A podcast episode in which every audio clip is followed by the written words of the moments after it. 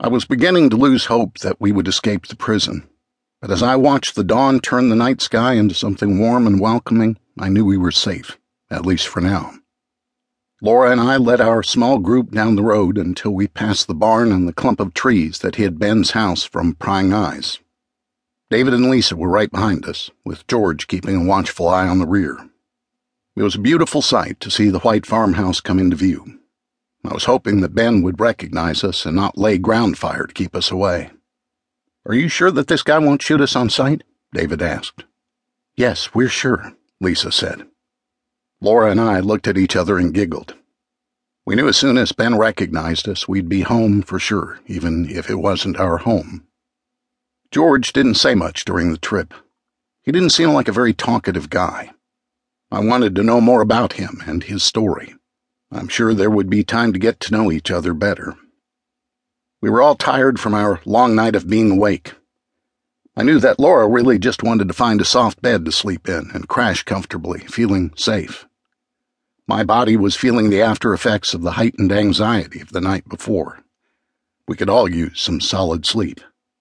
As we began to get closer to the house, we could see Ben exiting the front door and standing there with a shotgun under his arm. Ben, it's John, I yelled out. Ben raised his hand up over his eyes to block the morning glare. A grin appeared on his face, and he leaned his shotgun next to the door and made his way down the front porch steps and out towards the driveway. Lisa took off in a jog towards Ben, and we watched as she flung her arms around him, almost knocking him over, and gave him a big hug. As we approached, we introduced David and George. I was hoping I'd see you kids again.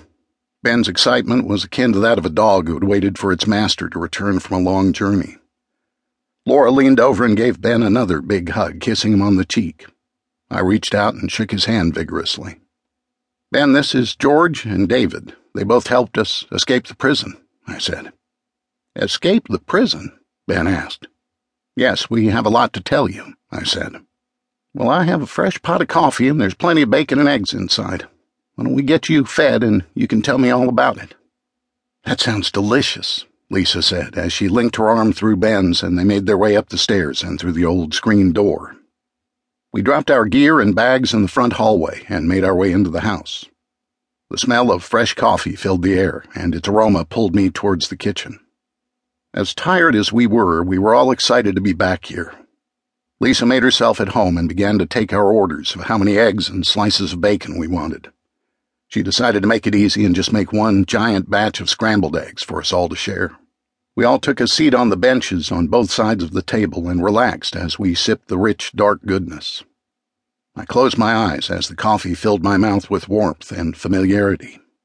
The power had only been off for about a week now, and I knew that what we had experienced was not what most people were dealing with.